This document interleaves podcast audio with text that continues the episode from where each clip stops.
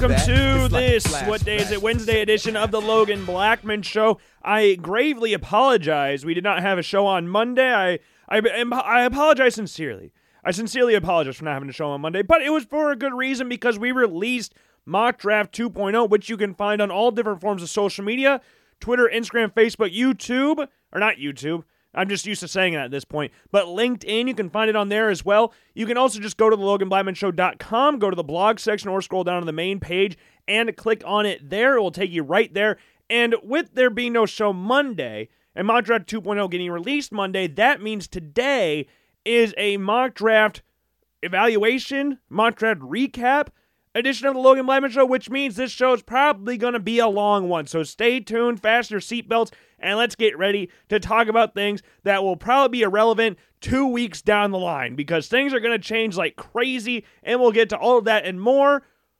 But before that, let's go over the housekeeping items first. Make sure you follow the Logan Blackman Show in every single form of social media Twitter, Instagram, Facebook, YouTube, and of course, Apple Podcasts and Spotify. You can find me on Twitter at Logan underscore Blackman. Instagram account is Blackman Logan, with the show's Instagram account being The Logan Blackman Show 1. Facebook and YouTube, search Logan Blackman Show. Make sure you subscribe to the YouTube channel and follow and like the Facebook page. Again, you can check out the blog post on all those different forms of social media. Or again, you can just go to the LoganBlackmanShow.com and you can go into the blog section. It'll be right there. And though it's early, though it's early, I am disappointed at this point in time with the number of views that Draft 2.0 has gotten versus Mock Draft 1.0. So Mock Draft 1.0 has surpassed the most viewed thing on the LoganBlackmanShow.com. So give yourselves a round of applause. I greatly appreciate everybody that's tuned in or that, that has clicked on that. You know, I don't care if you read it, just as much as you clicked on it. That helps a lot as well, which is the whole thing again. Clickbait journalism. It doesn't matter if there's any substance to it, but you clicked on it. Now, I promised you there is substance to it, so I would greatly appreciate it if you did read through at least some of the picks or at least your team's picks. But thank you for clicking on it all together. But right now, Mock Draft 2.0, at this point in time, gotta load it up real quick. Has a whopping 19 views versus 146 on mock draft 1.0, which was dated back on February 20th. Maybe it was the length of time it took to read the entire thing, 69 minutes. This one's 72. So remember last time when we said that that was the most, the the longest blog post in Logan Blackman Show or mock draft or draft expert history? yeah, uh, this one has surpassed it, and I don't really know if that one's even the longest one, but we'll not we're not going to focus on that. But the main thing here, again, make sure once again you follow Logan Blackman Show on Apple Podcasts and Spotify. Just search it up in the search bar. You're listening right now, so if you're not subscribed, you're not sure if you're subscribed, might as well you should, you might as well check to make sure you are subscribed. And if you are, give a rating out of five stars. And if you haven't done either, subscribe and give a rating out of five stars. And if you give it a one star rating or a five star rating, just let me know why you feel the way you do down in the description below. Whether it's a good thing or bad thing, or you're just feeling meh about the show in general, just let me know down below and we'll try to fix or continue doing whatever you leave down below. I would greatly appreciate it. Again, this is a mock draft episode. This is a mock draft 2.0 episode. This is a very exciting episode because it's one of my favorite episodes to do. Because one of my, well, the, I've said this a thousand times on the show. My favorite time of the year is the NFL draft.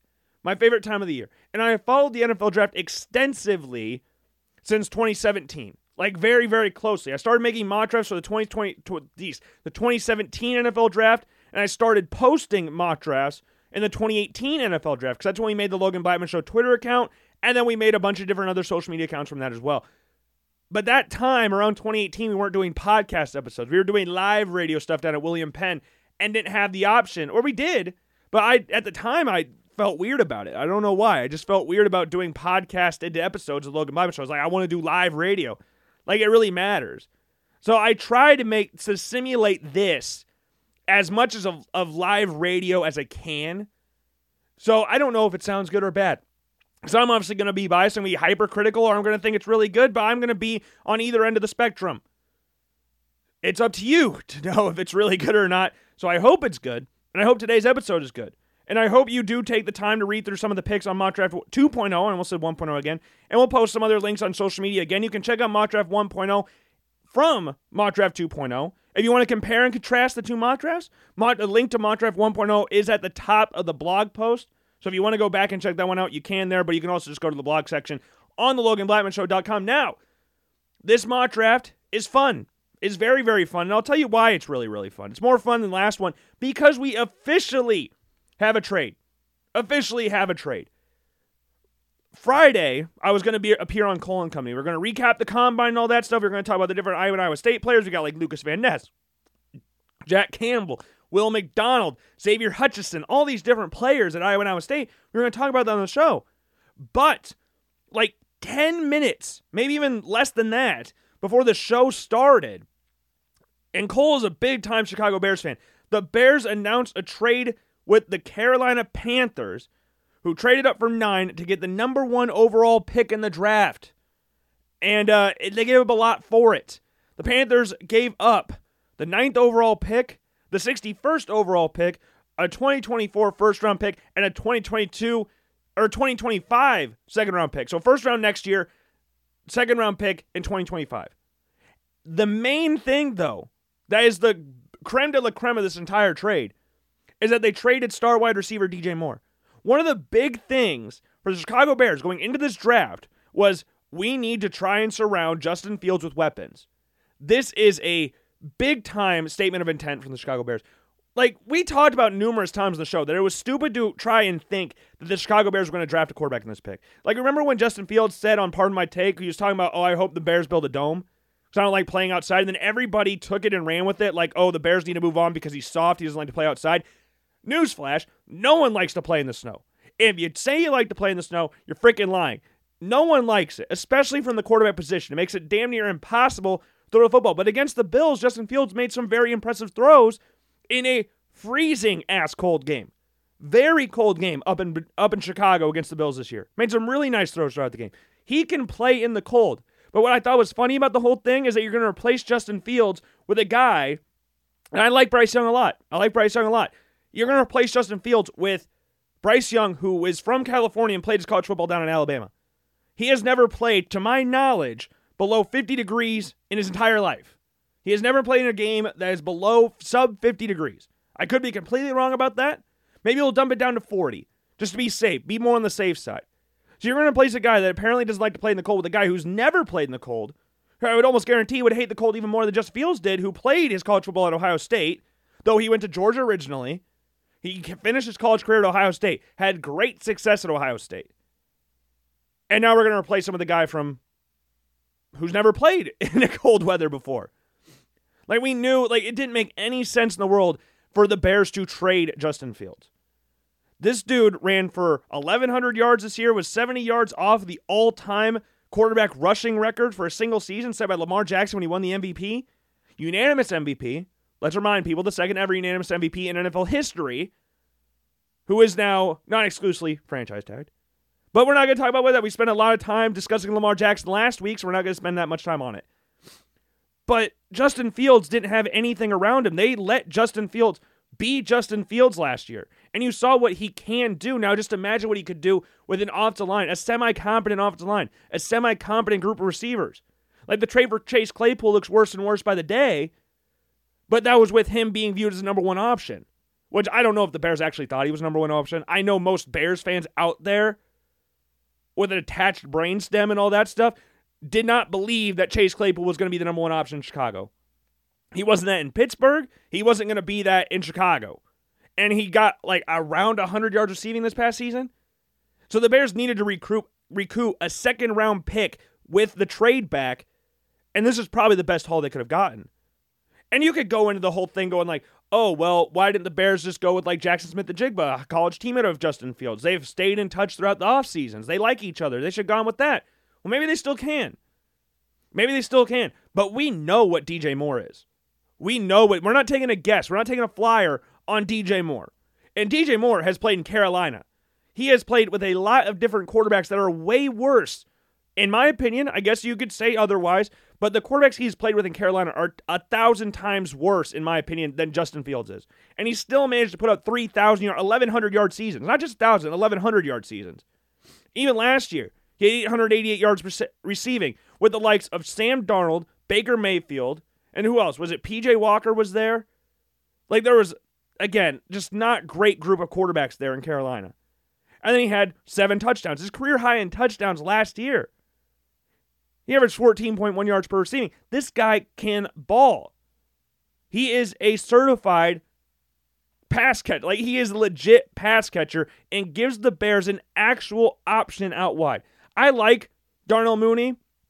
I like him, but he's not a number one option. He could be a very, very good number two or number three option in the Chicago Bears offense. Adding DJ Moore takes a lot of pressure off of Mooney, who has already been a thousand yard receiver in his career. Like Mooney's no slouch. I don't want to make it sound like I'm not saying Mooney can't play. Mooney can definitely play. I just don't think he's that top tier option you're looking for in the Bears offense, which is why they made the move for DJ Moore and why a lot of people out there were saying that the Bears could move for a wide receiver if a trade back took place. It just depended on how far they trade back. Because they like hypothetically, if they traded back with the Indianapolis Colts at four, they weren't taking a wide receiver. They were not taking a receiver at four. That would have been ridiculous. It's still kind of crazy to think about taking a receiver at nine, in my opinion. I think what the Bears' off the line was, I think that's going to be the number one option there at number nine because you got a couple really nice options there. I just saw a thing earlier today of Pat Fitzgerald, the head coach of Northwestern, say who is a Bears fan, say in an interview that the Bear once he saw the Bears trading back, he's like, "Oh, Peter Skoronski's a Bear." And they were like, "What do you think of the pick?" He's like, "Well, I think they got our, I think we got our new left tackle." Peter Skoronski, obviously Northwestern left tackle. He's got some question about his arm size or arm length and stuff like that. A lot of people expect him, or not a lot of people expect him. A lot of people out there see a future as a guard in the NFL, which could be very possible. I mean, Brandon Scherff was a tackle at Iowa, got drafted fifth overall, and now he's an all pro guard, or at least a Pro Bowler. I guess I shouldn't say all pro. I'm not 100% sure on that. I'm kind of sure he's an all pro at one point. I'm not 100% on that. But you look at like Rashawn Slater, the guy Skoronski replaced at Northwestern, he was kind of in a similar boat. And Rashawn Slater has been a very steady presence for the Chargers when he's been healthy. When he's been healthy. That's the key thing here. When he's been healthy. He hasn't been healthy. He wasn't healthy last year. But we're hoping that he comes back this year because he's a very, very good left tackle. Made a Pro Bowl in his first year as a starter. I think it was a starter as well. Like Northwestern, for whatever reason, recently has been able to come up with a very good group of tackles. Like you look at Skoronski's draft and you look at Slater's draft, they were arguably the top tackles in their draft classes. Like you could say, Penei Sewell was considered the can't miss prospect of the draft. I had them 1A and 1B, Sewell and Slater. And I kind of have a similar ish situation here in this year's draft with Paris Johnson Jr. from Ohio State and Skoronski. Johnson, who has played guard in college, is more of your prototypical offensive tackle size, six foot six, like 310, 315 pounds, longer arms. Like if you're looking for a tackle, you're looking at Paris Johnson, but Skoronski is just sound, sound, sound. That's what you're looking. If you want that kind of person, you draft Skoronski, which is the same thing that was said versus Sewell and Slater. Long term, you might be getting a better option in Sewell, but if you want just technician from the offensive tackle position, you'd go after Rashawn Slater. Ooh, I'm drinking tea. I got some green tea next to me. I'm trying to cut out energy drinks and sugary drinks. I have attempted this numerous times. So I, at William Penn, I've discussed this on the show before. I had a me and my roommates had a thing called Monster Tower. If you walked into that room, you got cancer. That's pretty much what it was. Like we built a tower of monster, and it is like it was a big tower. Yes, it's not like oh oh monster tower, so it was just really big. Well, it was, but it was of monster, like energy drink monster, and we stuck it up in the corner. And at one point, it lost all structural integrity and couldn't stand up on its own. So it was just monster pile at the end of our time, our freshman year at William Penn, or was it freshman year? When was this? Or was it after our sophomore? It was sophomore year. Sophomore year at William Penn. It was gross. It was gross. So when I went up to and I, I didn't drink any caffeine, like energy drink, soda, whatever. I didn't have anything for about a year and a half, two years. But then I got back on drinking Red Bull. And so I haven't had a monster. I, I don't want to go back to monster. I, I've kind of lost my my flavor for monster, I guess you could say. Like you drink that many monster. Like have you ever bought a six pack of an energy drink before? No? Yeah, me neither. Until I bought Monster at William Penn. So I don't really look at Monster like that anymore. But now I drink Red Bull. I like Red Bull. I get the small sugar free one, so I don't go the 12 ounces ones, 12 ounce ones like I did in high school. I just do the normal 8 out 8.4 ounce or whatever it is, sugar free. But I'm, you know, talk about, you know, just, I'm better than everybody, so I start working out again. I'm trying to get off of that again.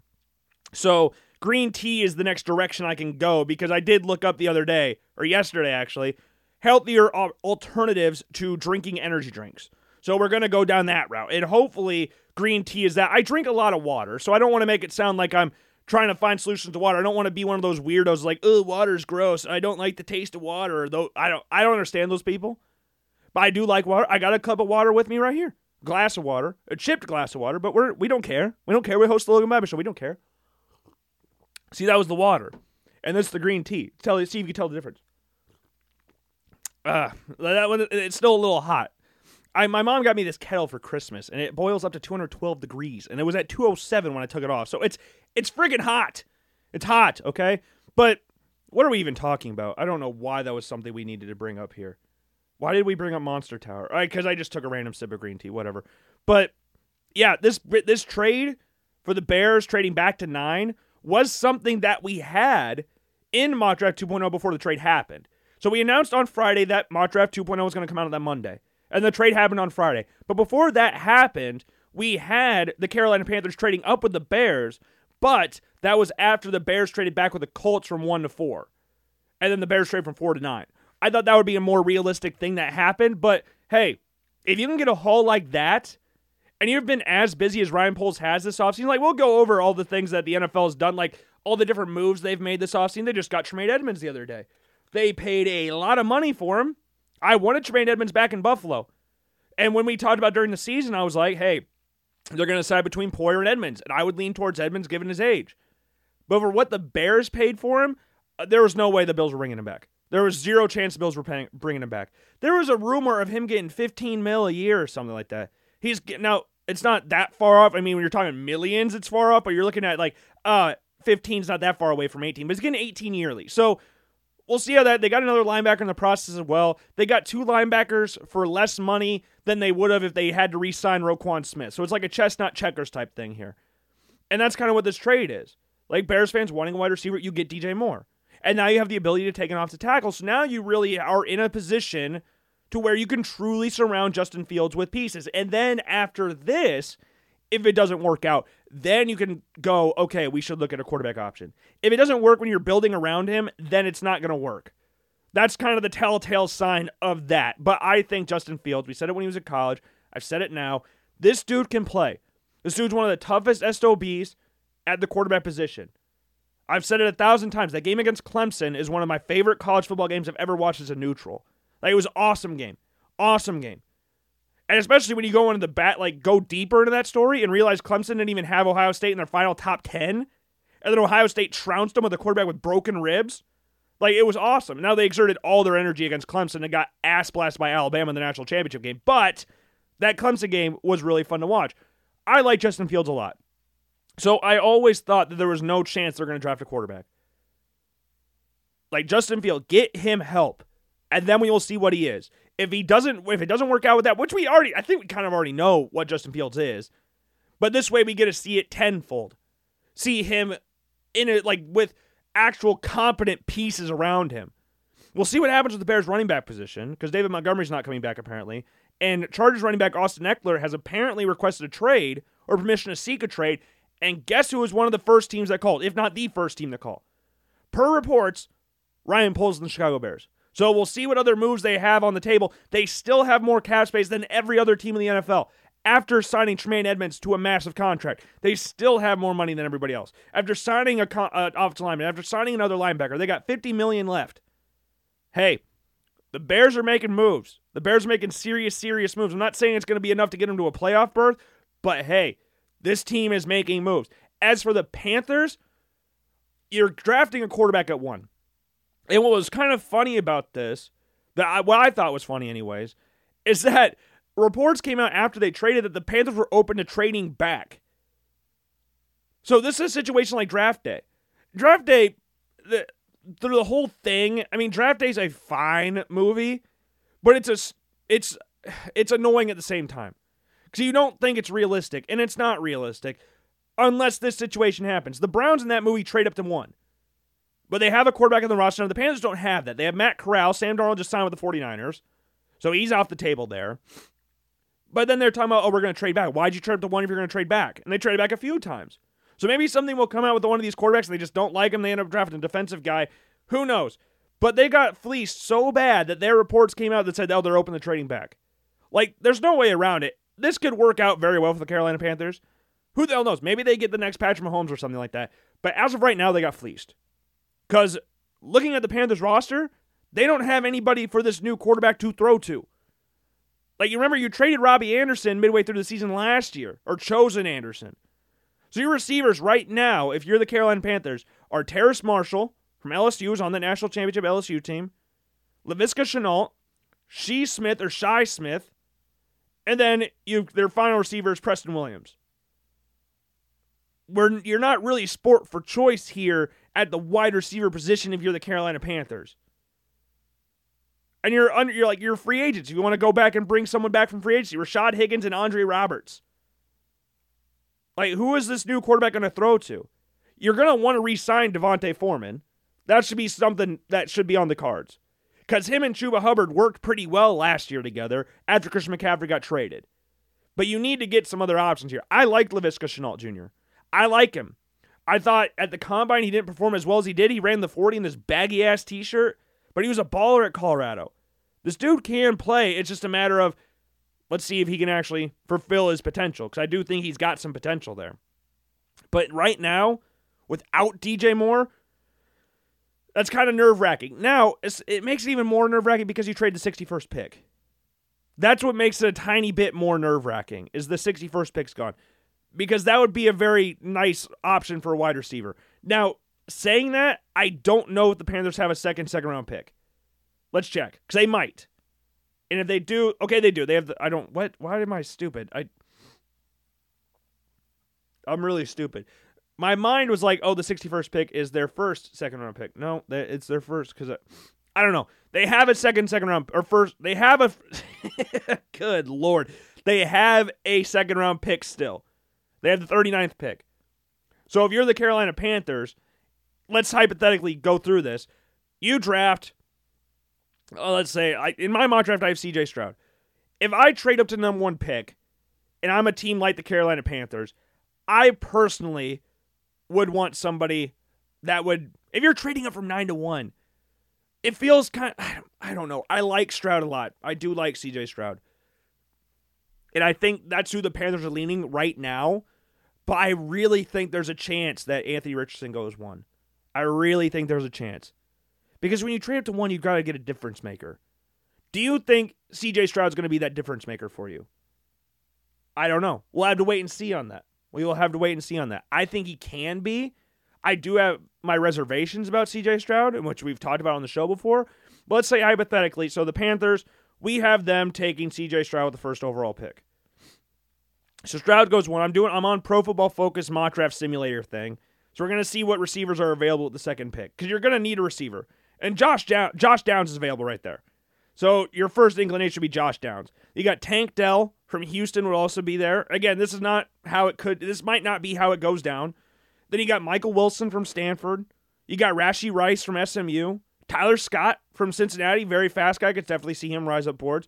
Kayshon Boutte from LSU. Cedric Tillman from Tennessee. Jayden Reed from Michigan State. Like you've got options. I mean, if these are the available options, you're taking Josh Downs.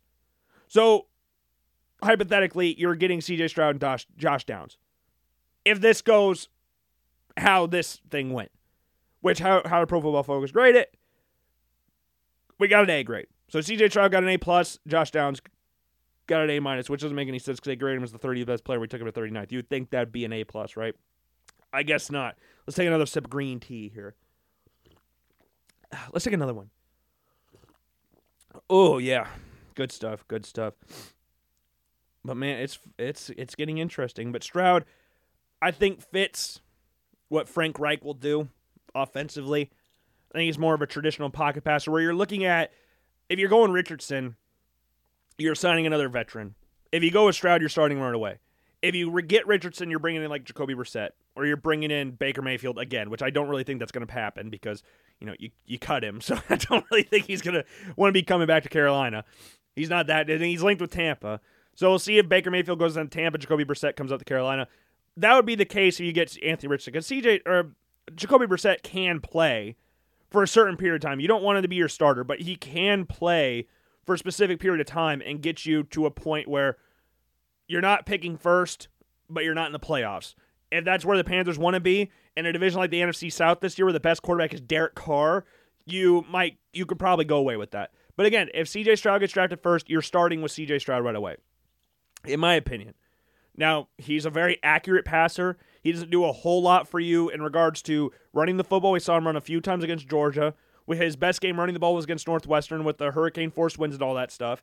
Like he's got running ability. It's just a matter of can he utilize it more in the NFL. He doesn't need to utilize like he's like Joe Burrow in a sense where he can run, he just doesn't. Like you can see Joe Burrow breaking off some. I think Joe Burrow even runs more than CJ Stroud does. I don't know if he's nervous when he runs because there are times you can see CJ Stroud and he does look nervous, but other times he looks very calm. So if we can find that middle ground with Stroud, I think he could definitely be the first overall pick. If I was taking the Panthers first, I would go for that difference maker and probably taking Anthony Richardson first. But again, these mock drafts are not about what Logan would do. These mock drafts are about what I think the teams would do in the NFL. Second overall pick's Bryce Young. I think he's the best quarterback in the draft at this point in time. I know he's not the biggest. He came into the combine at 5'10, 204. Not the biggest guy in the world, but did put on weight. And I think that I think he I know they didn't get Cliff Kingsbury. I know they were linked with him a lot this offseason. He's worked with Bryce Young before. Jerrod Johnson, the quarterback coach, has also worked with Bryce Young in the past. I think that would make sense there. I don't know. I, I Young's size is one thing, but when you just watch him work, Bryce Young can do so many different things with the football in his hands. I think the most impressive thing he does is throw on the run. Like his ability to ad lib is so important in his game, and not only his game, but in the, how you translate that to the NFL. You got to be able to make plays on the fly because not everything in the NFL is going to be perfect. Very rarely is it perfect. And Bryce Young could have arguably run a similar ish style offense to what Alabama ran when Jalen Hurts was the quarterback. But he's such a good passer that he didn't need to do that. Jalen Hurts is a very, very, very, very, very good quarterback in the NFL. Damn near, he's an MVP candidate, was the best player in the Super Bowl. But at Alabama, he was not what he is now.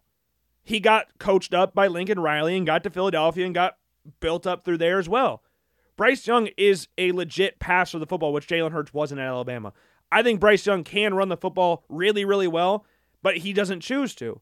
And he's very smart about when and where he takes hits. He had that injury against Arkansas, but that was kind of a freak thing. I don't really expect that to happen too many other times. But he's very smart. He doesn't take a lot of big hits, but he can stand in the pocket. He can take hits. It's not that he he can't. He is very smart in winning where he does. So I think Bryce Young to Houston I think that's going to be the guaranteed one. If if he's available, he's going to go there. That's how I'm picturing it. Now, Anthony Richardson, we have him going third. We had the Raiders trading up to draft Anthony Richardson at three. If you listen to last Wednesday's show, we said the Indianapolis Colts most likely the two people they were most interested in were CJ Stroud and Anthony Richardson. And we said at the end of that little segment that my gut was telling me Stroud Panthers or Stroud wait, what was it?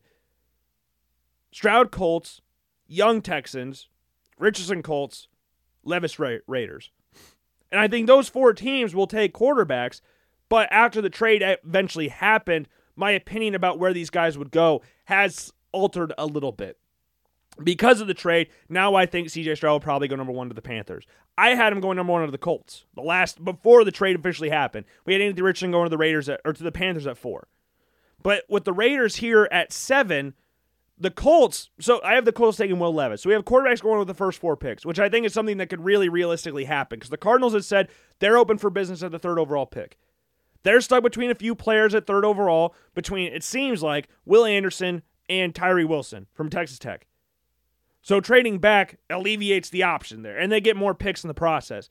But the Colts, this was something at the combine that I did not hear before, but I saw it on Friday when I was writing this, finishing up the mock draft. I saw this on Friday. I got to find the quote in here because I wrote it down in the description for. Where is it at? Okay, here we go. Uh, if you listen to about okay, I found it. So there's this is what Chris Ballard said about trading up to number one, anyways. And now that's off the table. But we'll talk about that in a little bit. There's got to be a guy worth it. I know everybody in America is going to say, going to say like this is the great this is what's great right now. Everybody has just automatically stamped that you've got to move up to one to get it right. I don't know if I agree with that. I don't. But that's going to be the narrative, and that's okay. You guys write something. You gotta you gotta keep the news flowing. I don't know if that's the right course of business. When we meet as a staff and we say, okay, This is what we need to do. This is the guy we're go- this is the guy for the next 10, 15 years, and we think he's going to be the right guy. We'll sh- sure we'll do it, but who's to say we can't get one at four? And uh, not only that, I know that's talking about the number one pick. Per reports that I have seen, it seems like the Colts are going to stay in pat at four because they're guaranteed one of the four quarterbacks in this draft. They're getting one of three right now. Hypothetically, if a team trades up, they're getting one of four. They're guaranteed a quarterback. It doesn't matter if they trade with three.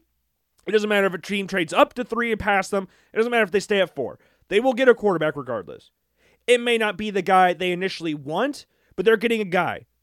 And to me, I have them taking Will Levis. We already talked about Anthony Richardson going to the Raiders. I think Anthony Richardson being a top three pick makes sense. Makes sense a bunch. I think the Raiders like him. We've talked about their GM really like or being intrigued by Richardson. I think after the combine, I think being able to jump the Colts, who seem to be standing pat at four, makes sense if you want to get your guy. I know they're linked heavily with Levis. They like Levis. I thought of the idea of drafting Levis, but I can't see an idea at this point in time where Levis goes before Richardson. At this point. And the Raiders did just sign Garoppolo, and I think drafting Richardson with Garoppolo there would be great bit of business for the Raiders. Absolutely great bit of business for the Raiders. Like you have a guy in Garoppolo who is familiar with Josh McDaniels' system. Very familiar with it. He was with it in New England and he's been around the block in the NFL, was a starter for the 49ers, been to a Super Bowl before, has had deep playoff runs before. Like he's been around the NFL. He's a very experienced guy in the NFL. You can get like Richardson, who is very raw, very notably raw, and you have him learn under Garoppolo, who again has been in the McDaniel system before, I think that'd be beautiful for his development. I think absolutely perfect. Because Garoppolo's not going to be a long term answer in Vegas. Everybody knows that. Garoppolo signed a three year deal. Cool. I don't know if he's going to stay out that whole three years in, in Vegas. I don't know how long he'll be in Vegas, but I doubt he's going to do anything past that three years. Now, Levis could very much be their guy because there's people talking about Levis might need some time to develop as well, which is weird to say because he's 23 years old right now. He's the oldest out of the top four quarterbacks in this draft class. But if you're trading up, again, I like the idea of trading up to draft Anthony Richardson. Whether it's the Panthers trading up to one or it's the Raiders trading up. I think Richardson at the combine blew away everybody, but he's not just a combine warrior. Like the dude did put up good stuff last year at Florida.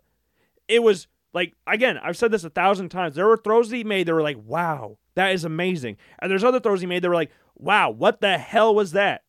Like there's ins and outs of both of them. He is accurate. He may have some inconsistencies with that. I don't want to go and label him as inaccurate, especially if you just look at the, the completion percentage stat.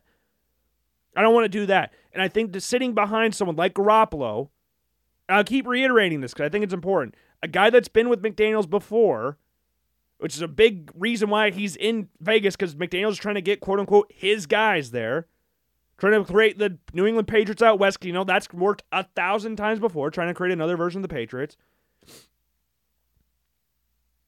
I think it'd be fun. I think it'd be really fun seeing Richardson there. And as for Levis, the Colts have sent a lot of scouts to Colt, the Kentucky games. They've sent a lot of scouts to Kentucky games. There is a net. I know he hasn't met with them officially yet, but there has been a lot of reports of there being common interest between Levis and the Indianapolis Colts. Whether it's from Irsay, whether it's from Ballard, whether it's from whoever, it has been noted that the Colts do like, to a certain extent, like Levis. So I think they'd be fine with any of the quarterbacks available in this draft. I think they'd be fine with any of them. Whether it's Richardson, whether that's Levis, whether that's Young, whether that's Stroud, I think they're going to be happy with anybody. But that's when we have him taking Levis.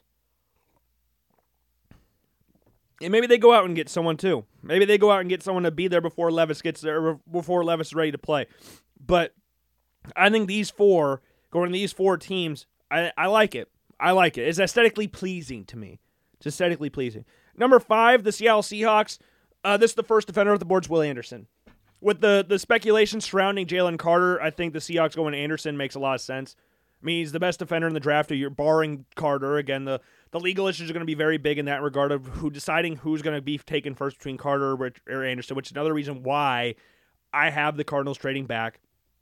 But the Seahawks need help on defense. They're talking about wanting to, what do you call it? Add some depth, add some, there's a key word I'm missing here. There's a very key word I'm missing here. What the hell is it called? oh no.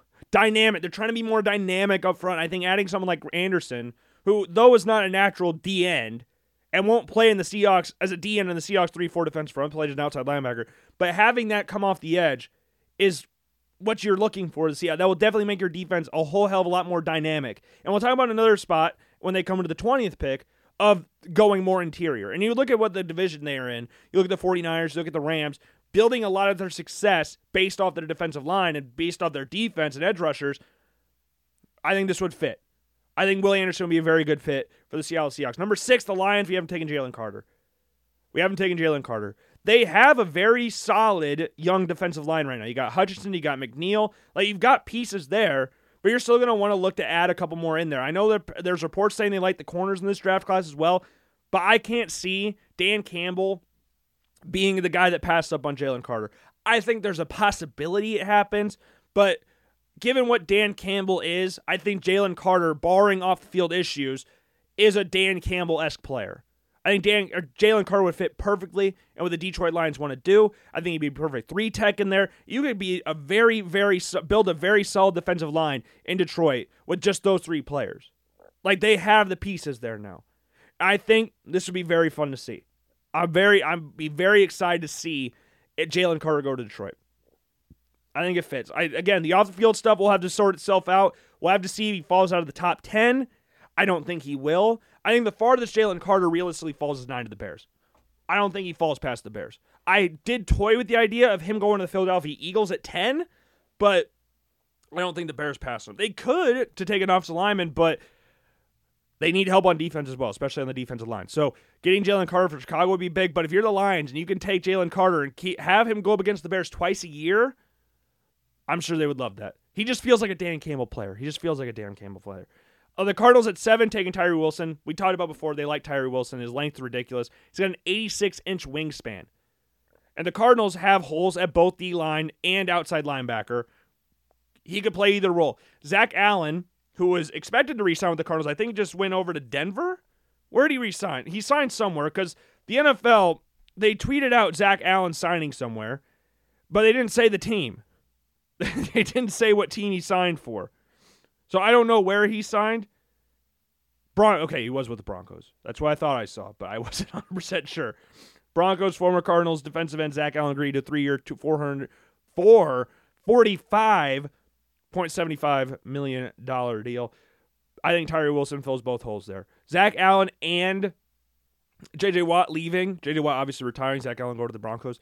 I think Tyree Wilson with his length would be able to play as one of those DNs in the 3 4 defense. But again, I have no doubt in my mind that he could play as an outside linebacker. And they could realistically take him at three as well. But I think the trade with the Raiders, I think it makes sense. And it made it easier for me because I was like, I really think he'll go to to the Cardinals. I really do. But I had a hard time just picturing the Cardinals drafting him before Willie Anderson. It was kind of like a Jalen Reagor versus uh, Justin Jefferson type thing. Because you've seen the mock drafts from the 2020 draft that I made. We had the Eagles taking Jalen Reagor because reports were the Eagles liked Jalen Reagor quite a bit. But in my head, I cannot realistically go in there and go, okay, they're going to draft Jalen Reagor before Justin Jefferson. There's no way. So I I had him training back and drafting Jalen Reagor because I was like, there's no way they're going to draft before J- Justin Jefferson. And they did. And they did, which is just awesome to think about. Then you got number eight, the Falcons. We have taken Christian Gonzalez. Reports are saying the Falcons really like the cornerback class. And Christian Gonzalez, based off what he did at the combine, has kind of put himself at the forefront as a lot of people are considering the top corner of this draft. I think him and Devin Witherspoon, we have going 10 of the Eagles, offer a couple different things. You got Christian Gonzalez, who's an athletic freak. I believe he used to play wide receiver in college. He's like six foot two. Like he's a very big physical corner. And same with Devin Witherspoon is not as big, but the dude will light you up. The dude will absolutely level you if need be. And again, he's a lot smaller than, or not, I shouldn't say a lot smaller, but he's smaller. Christian Gonzalez comes in at 6'1, 197. That's what he weighed at the combine, or that's what he came in at the combine. And then you got Devin Witherspoon, who's 5'11, 181. So there's a little bit of a size difference between the two. So it's just going to be a matter of what you want. You got a more gritty corner in Devin Witherspoon. I liked the fit with Detroit with him, but I couldn't see them passing up Jalen Carter to draft a corner. I'm sorry. Maybe they do. Maybe they do do that, but I, I couldn't picture that. And Christian Gonzalez is more athletic. So it's just a matter of what you want. But apparently the Falcons are going to be really looking for a corner to help partner AJ Terrell who's been a very good corner since getting drafted in the first round by the Atlanta Falcons a few years ago, back in 2020, which was seen as a reach at the time. But the dude, it was kind of one of those things which we've talked about before. What's the last thing people remember you doing? AJ Terrell, the last thing people remember AJ Terrell doing was getting absolutely destroyed by Ja'Marr Chase and Justin Jefferson. That's the last thing people remembered him doing. So when he got drafted 16th overall, it was kind of like, what the hell is going on here? But he has proved that was a fluke tenfold. Or maybe not a fluke, because those two are very, very good. They're two of the best receivers in the NFL, let alone in college. But he's been proved to be better than CJ Henderson, who was drafted ninth overall by the Jaguars, who was another corner the Falcons were reportedly really trying to get in that draft because there's connections between the Falcons and the Jaguars ownership or the the front office. So the move for CJ Henderson was on the table, but they ended up taking AJ Terrell, and I don't even know what CJ Henderson's doing now. He got covered in the Jaguars. He went to the Panthers. I don't know if he's still on the Panthers. Who the hell knows where he's at? I don't know, but I know AJ Terrell's still in Atlanta and playing very, very well. Obviously, edge rusher is going to be a big thing here, but if they like the corners, the same thing that happened last year. They liked Drake London a lot. They took Drake London regardless of the need of edge rusher, they were linked heavily with Jermaine Johnson from Florida from Florida State. But after after you get past Tyree Wilson, is there an edge rusher that's going to go in the top 10? I don't know. I think Nolan Smith from Georgia has an opportunity to based on what he did at the combine, but I think his size might drop him out a little bit outside the top 10. Maybe Lucas Van Ness. We had Keion White going here, Myles Murphy maybe, but I think once you get past like Tyree Wilson, I think you're really looking at I don't really know if there's going to be another edge rusher. Maybe a tackle's an option here because Kaleb McGary got released or didn't get re-signed. So who knows? But I went with corner here. I went with corner. I think Christian Gonzalez is a very good option for the Falcons. Speaking of offensive lineman, number nine, we had the Bears taking Paris Johnson Jr. Again, this is more of a aesthetically pleasing offensive lineman versus Peter Skoronski. I think those are going to be the two options for the Bears. I think obviously connections with Northwestern are going to be very, very big, but I think the connection with Justin Fields will also be very big. And Paris Johnson at the combine says it would be an honor to be back with him again. That's what he said. That's what he said at the combine. It'd be an honor to be back with him. And again, if you're looking for a traditional left tackle, someone that looks like a left tackle, someone who's very physical, it's Paris Johnson. Paris Johnson's got a higher athletic ceiling than Peter Skoronski, which is what could see him go a little bit higher. Because in the NFL draft, you're trying to look at what would be better long term versus what's better right now. And I think a lot of teams in the draft could see Paris Johnson being one of those guys at six foot six, 313 pounds, what he was listed at the combine, as someone that you could have long term. Like be a more if you going five years down the line, who's going to be better between Skoronski and Johnson? It could very well be Skoronski, but teams will look at Paris Johnson's athleticism and go like, this is the guy that could be the better option moving forward. And the connection with Justin Fields is there. It would give the Bears a bookend left tackle. You got DJ Moore and you get Paris Johnson. Nothing says we believe in our starting quarterback more than surrounding him with pieces like receivers and off to linemen. It's very, very big. Especially when he had none of those in years gone by. When he had the Eagles, we obviously said them taking Devon Witherspoon. They said Darius Slays. They're allowing him to look for trade. James Bradberry is going to go somewhere else. They need a corner. It's pretty much simple as that. I know they have needs along the defensive line. They did re sign Brandon Graham, which is big. But in uh, Javon Hargrave just went to the 49ers for a big deal. But corner's the best option here at this point in time. Calijah Kancey will get linked here. Uh, there's going to be some people linking Bijan Robinson there. They did sign Rashad Penny today, which is very interesting. So we'll see if that works. If he's going to be their number one guy, if he's going to be a rotational piece, who knows? But I think corner, given the value, I think corner makes the most sense here at 10. Number 11, same pick as last time. Broderick Jones going to the Fal- to the Titans at 11. Similar thing to Paris Johnson. It's more of a athletic ceiling type thing. Broderick Jones, athletically, is maybe next to like maybe Anton Harrison, maybe the most athletic tackle in the draft, and he's built like a freaking rock. Like he's a rock, a boulder is what you describe Broderick Jones as. And he's 21 years old. He's young. His best football is arguably ahead of him. He's very physical. He tries to rush into things. We can see him get beat every once in a while, especially downfield. But I think that with the Titans clearly starting to tank, they're saying that Derrick Henry's open for trade. They cut Bud Dupree. They cut Taylor Lewan. Ryan Tannehill will probably get traded at some point. Robert Woods, they didn't. They let him go. Like the Titans are going to start a kind of rebuild, and you know what? Fair. I mean, Caleb Williams, Drake Maye are going to be available next year. If you want to get a quarterback, you look at the rest of your division, and you see the Colts with CJ or the Colts with Will Levis, hypothetically, uh, one of the top quarterbacks in the draft. Texans with one of the top quarterbacks in this draft with Bryce Young, probably. The Jaguars with Trevor Lawrence. You're sitting there with Ryan Tannehill with Josh Dobbs as the guy getting stuck between you and the playoffs is Josh Dobbs, you're going to want to look at quarterback long term. They're not probably not going to move for one here. Maybe I think there is a chance they do that. I'm not gonna I'm not gonna rule it out completely. I definitely think there's a chance. I think Will Levis would fit in very well down in Tennessee. Maybe you see a trade up to six if Levis falls a little bit. Who knows? I could see that. I could see that happening. I could see that happening. So let's not rule it out. But I think they're looking towards next year. The tank is happening. So yeah, let's just get him an off to tackle for now. Try to get him a start with a tackle, and then we'll get the quarterback next year. But again, it's going to be a like the com- the conversation between the top tackles in the draft is very minimal. At number 12, we have the Texans. We have taken Nolan Smith. Nolan Smith blew up the combine. Absolutely blew up the combine. At, four, at 239 pounds or 240 something pounds, ran a 439. Ridiculous. Ridiculous. Now, again, he's not the biggest guy in the draft, so I don't really know if he'll be a top 10 pick. I think there's a chance, given how athletic he is, and given Georgia, you cannot look at Georgia defensive players and look at production, and that's how you judge them because they rotate so much and have so many talented players that you can't honestly just look at it and go, well, he didn't put up 20 sacks or 15 sacks or whatever, so he sucks. No, you can't do that. But Nolan Smith is a freak athlete. He was hurt the latter parts of last season. He was obviously the guy that said thanks for everybody that said Georgia's going to finish seven and five this year. We know no one said that.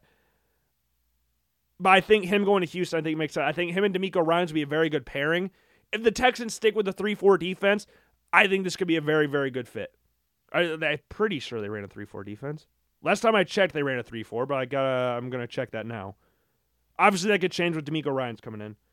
No, they did not run a 3 4. But regardless, I think Nolan Smith's speed should be able to allow him to breeze past off the tackles. Now, he is going to need to get bigger. He has a frame to where he could put on some pounds.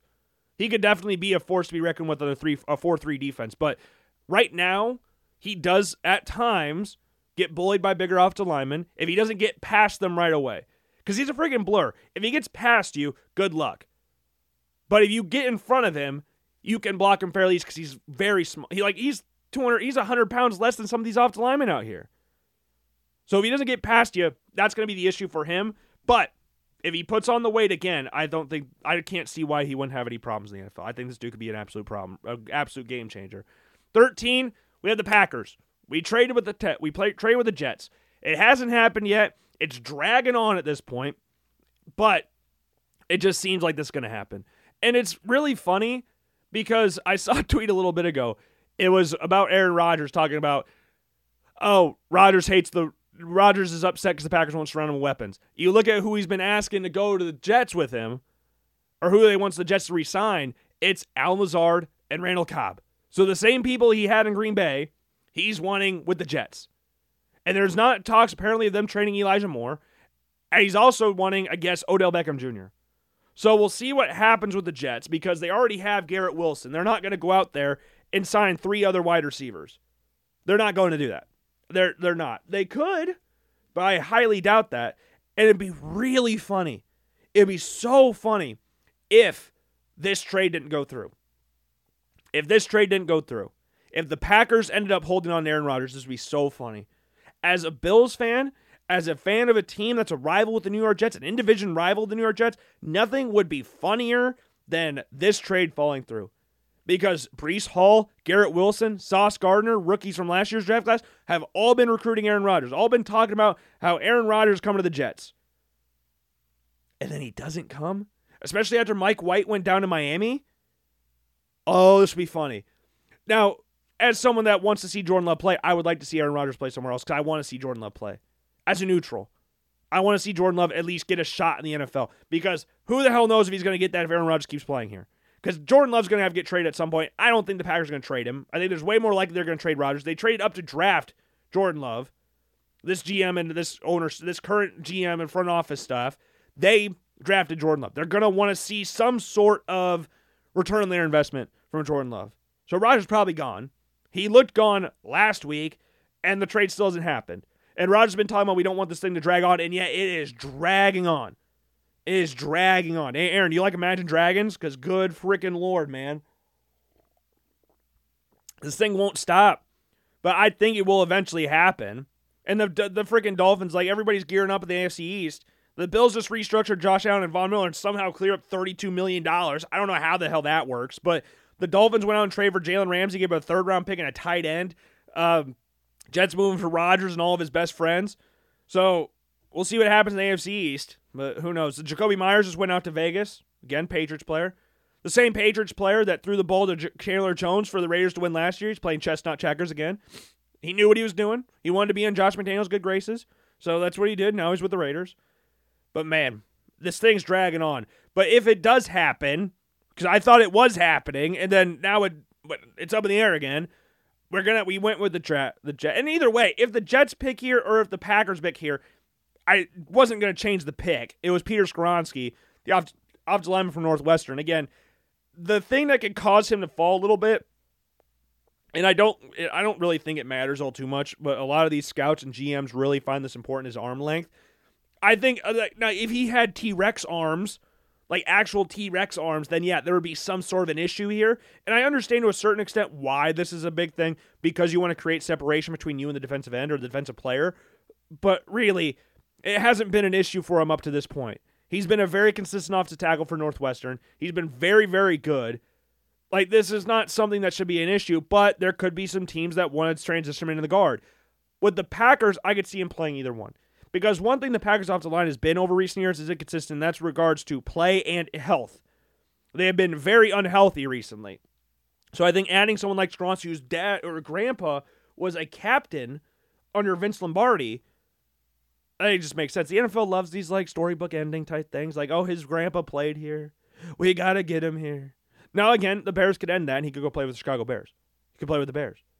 He's a Northwestern kid, played near Chicago, played in Evanston. Pat Fitzgerald's obviously going to be in the ear of Ryan Poles and Matt Eberflus, telling to draft Peter Skoronski and all that stuff. But if he falls and the Packers trade up to a 13, I think there's a very realistic op- option that he goes to Green Bay there.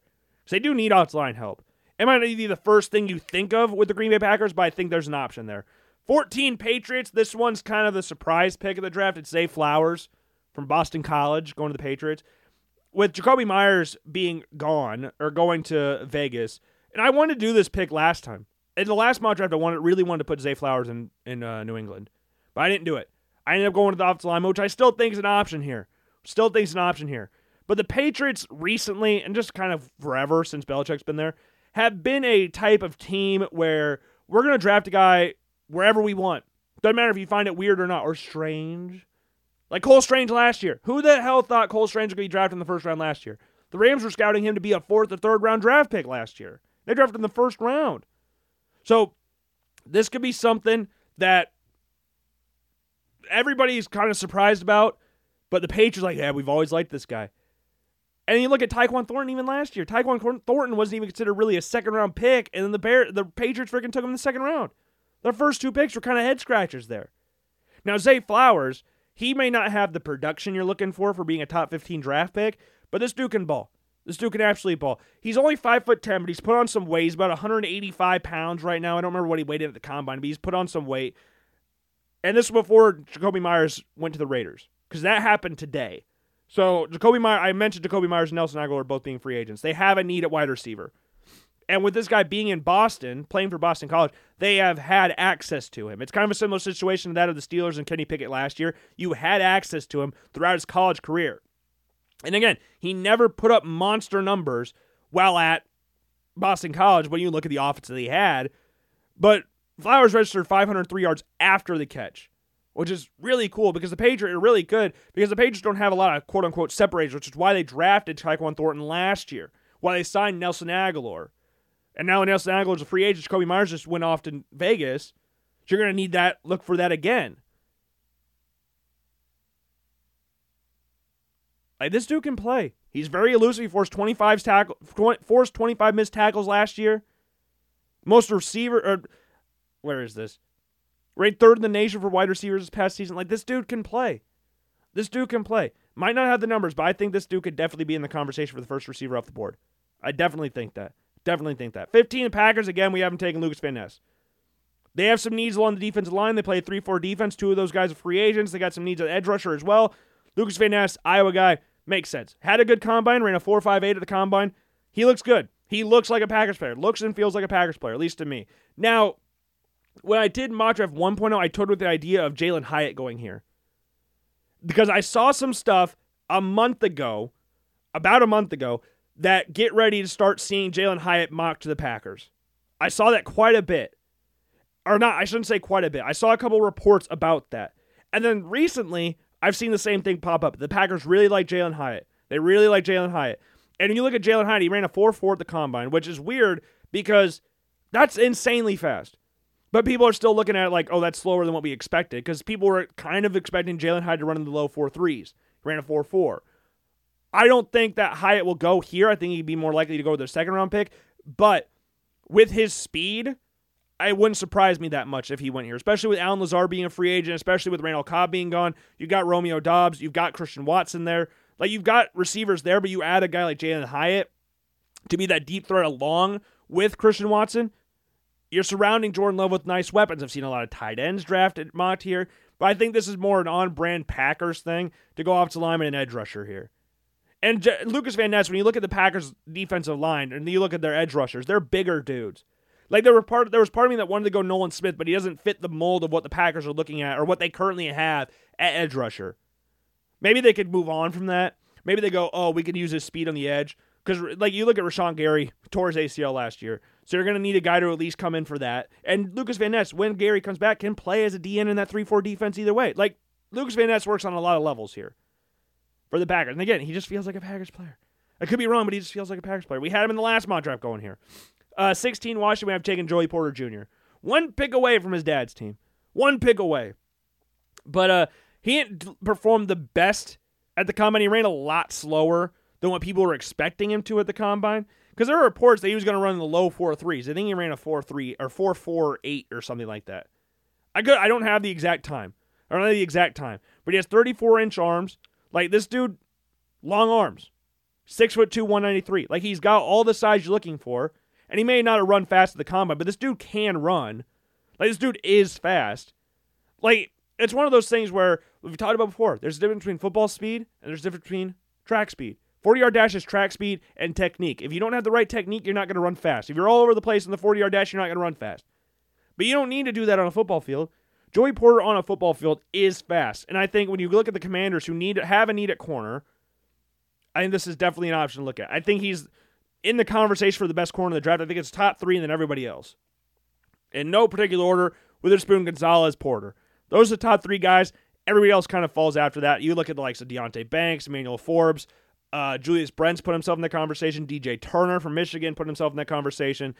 Um, who else is up there? There Kelee Ringo from Georgia, Cam Smith from South Carolina. You got options at corner, but I think after the first two guys, you got Porter and then everybody else kind of, and then whatever order you want after that kind of. But I think Porter worked well with Jack Del Rio's defense. 17 Steelers, Darnell Wright from Tennessee. Apparently he's acing all the offseason meetings. He's a right tackle by trade, but I don't think I don't really see why he couldn't transition over to the left tackle if need be. Steelers need help in the O line.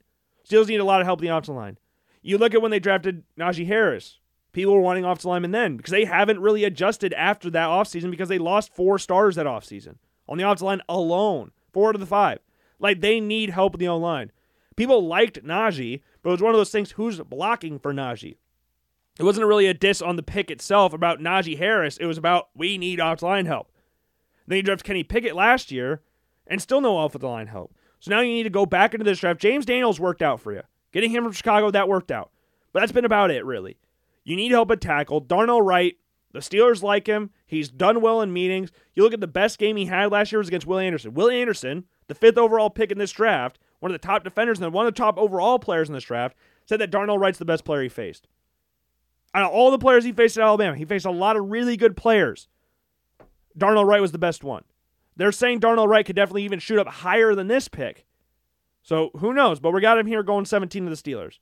7, 18, we got the Detroit Lions taking Brian Branch. Brian Branch, like a lot of safeties in this draft, did not run particularly well at the combine. But his on the field stuff was really, really good. His on the field his field drills were excellent. Like everybody knows Brian Branch can play. Brian Branch is not a burner. We knew that watching him in Alabama. We knew he wasn't going to run particularly fast time in the 40. And you look at the Detroit Lions, who have a terrible ass defense. We had them taking Jalen Carter first at sixth, and then you come back to 18th. You're going to need some help in the secondary. Their secondary stinks. And you look at all the people that are leaving in their secondary or that could leave in their secondary. So you got like Mike Hughes is available for free agent. Uh, Amani Owawi, sorry if I pronounce his name wrong. I apologize for that. Is also in free agency. Then you got starting free safety Sean Elliott's a free agent. And then you got starting nickel Will Harris. So that's four key pieces in the secondary that are potential free, potentially leaving this offseason. Brian Branch, what's beautiful about Brian Branch is that he can play all these different positions. If you need him to play outside corner, that's not his natural spot, but he can play there. His natural spot's nickel. He could definitely fill the need at nickel. He played a star role at Alabama. He was, I think, third on the team in tackles last year. He's not afraid of contact or anything. Like he's a nickel, it's what he mostly played, but you could definitely line him up at free safety. You could definitely line him up at either safety spot. The dude just plays football. He's a very good football player, which is what you're looking for, and that's what Dan Campbell's looking for. He wants football players. And I think Brian Branch is a football player and can fill a multitude of needs for the Detroit Lions defense. So if you come out with Jalen Carter and Brian Branch, I think you're coming out of this pretty happy if you're a Lions fan. Uh, 19, the Tampa Bay Buccaneers, we haven't taken Bijan Robinson. When you look at the Bucks, your first initial thought is not running back. It's not the first thing you think of. But after cutting Leonard Fournette, there is a hole there. I, have never been a massive fan of Leonard Fournette, anyways. You can go back to any show you want. We've never been massive fans of Leonard Fournette on the show. I've always thought he's slightly overrated, if not majorly overrated. But I like Rachaad White, who's the guy they drafted from Arizona State last year. Big dude, be able to catch the ball to the backfield, all that stuff. Put up good numbers at Arizona State. Last year with the Bucks, I don't know if he did enough with the opportunities he was given to be handed the starting role going into the season. And I think with a running back as good as Bijan Robinson, like, they could really like Rachaad White. I really like Rachaad White. But if you have a chance to draft Bijan Robinson, I wouldn't be surprised the Bucks moved for that. Because whoever the hell the Bucks quarterback is, whether it's Trask, whether it's Baker Mayfield, whether it's Jacoby Brissett, or someone completely random, they would love to have Bijan Robinson there. You already have a good set of wide receivers. You just traded Shaq Mason to the Texans, I believe. So you got a hold there. So maybe you're looking at offensive lineman here. Maybe O'Cyrus Torrence is here. Maybe you're looking at one of the tackles here, one of the other tackles here, like Anton Harrison or uh, Dawand Jones or whoever. Because you also cut. Uh, I'm completely forgetting on his name. I'm blanking. Donovan Smith. You also cut Donovan Smith. So you've got holes along the outside line. But again, if Bijan Robinson's available, I could definitely see the Bucks taking him. He's similar to that to Saquon Barkley just the view of running backs in the NFL, especially in the draft, has changed so drastically. And that was just in 2018. It's changed so much since then that Bijan Robinson, who is widely considered at least a top six player in the draft, is more likely to get drafted with the 31st pick rather than the second pick in the draft. But we're going to find some middle ground here. We're going to have him go 19th. Because I think there's a few teams in here that don't necessarily need a running back. Like if you look at their initial needs, running back's not number one. But if a guy like Robinson starts to fall, it twists your arm a little bit, and you're like, well, we have to take him because this dude's really freaking good. Because there's no other Bijan Robinsons in this draft. There's other good options, but there's no other Bijan Robinsons in this draft. He's clearly the number one running back in this draft class. And if he's available and you have questions, it could be even slight questions at your running back spot, take him. Uh, number 20, Seattle, Calijah Kancey from Pitt. Again, we brought up the 49ers and Rams, building their defensive lines. You get Will Anderson and Calijah Kancey, that works beautifully. Calijah Kancey could definitely play, and probably will definitely play, as a D end in that 3 4 defense. So you could pair up Will Anderson and Calijah Kancey on the same side. You could cause a lot of ruckus on that side. And I don't think that the comparisons to Aaron Donald are fair for Kancey. And it's one of those things where it's not even a diss on Kancey. You're comparing him to one of the greatest defenders of all time. That is a lot. That is a lot. Like, regardless if you think you can actually get there, that is a lot of pressure to put on somebody. Maybe he's up to it. Maybe he is up to it. But when you look at the combine, he broke Aaron Donald's record for the 40 yard dash for the fastest time ever clocked by a defensive tackle or defensive lineman, whatever. 4.67. Donald ran a 4.68. Like the comparisons will be there. Went to Pitt, smaller defensive lineman, extremely fast. And now, with the Seahawks here, who are talking about making a more dynamic defensive line, getting Anderson number five, being blessed with teams needing quarterbacks, and then getting Kancey, who again, it's kind of a Nolan Smith situation where he dominated the combine in regards to the physical the physical test and all that stuff, but he's not big. He came in bigger than what he was actually listed. He came in at 6'1", 281. He was listed at 6 foot 1, 280 at Pitt. So people like that, but he's not very big. So there's going to be question where his draft stock actually is. If this dude was 20 pounds heavier, then yeah, we'd be talking about damn near guaranteed top 10 pick. But because he's only 280, that could cause him to slide a little bit, go a little later than expected. Same thing again, same thing with Nolan Smith. But I think 20, I think Seattle will be very fun to see him. I, I think it'd be very fun to see him Seattle. Him and Will Anderson will be very fun to see. Uh, number 22, because the Dolphins 21st pick, we didn't have this in the last mock draft. Uh, but technically, the Dolphins have the 22nd, the 21st pick. They don't have that pick. So the rest of the draft, the Chargers don't pick 21st, they pick 22nd.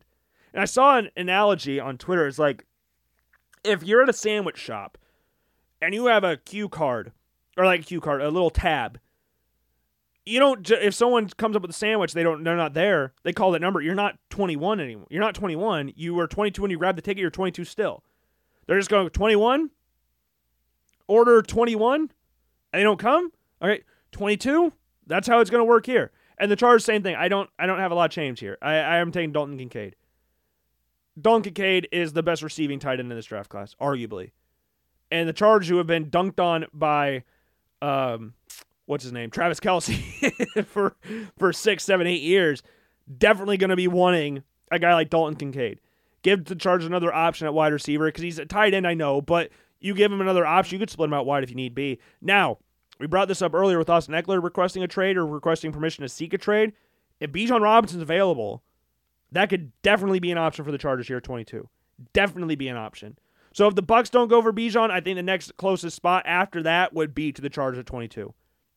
So look out for that. But I think Dalton Kincaid would work really well with the Chargers offense.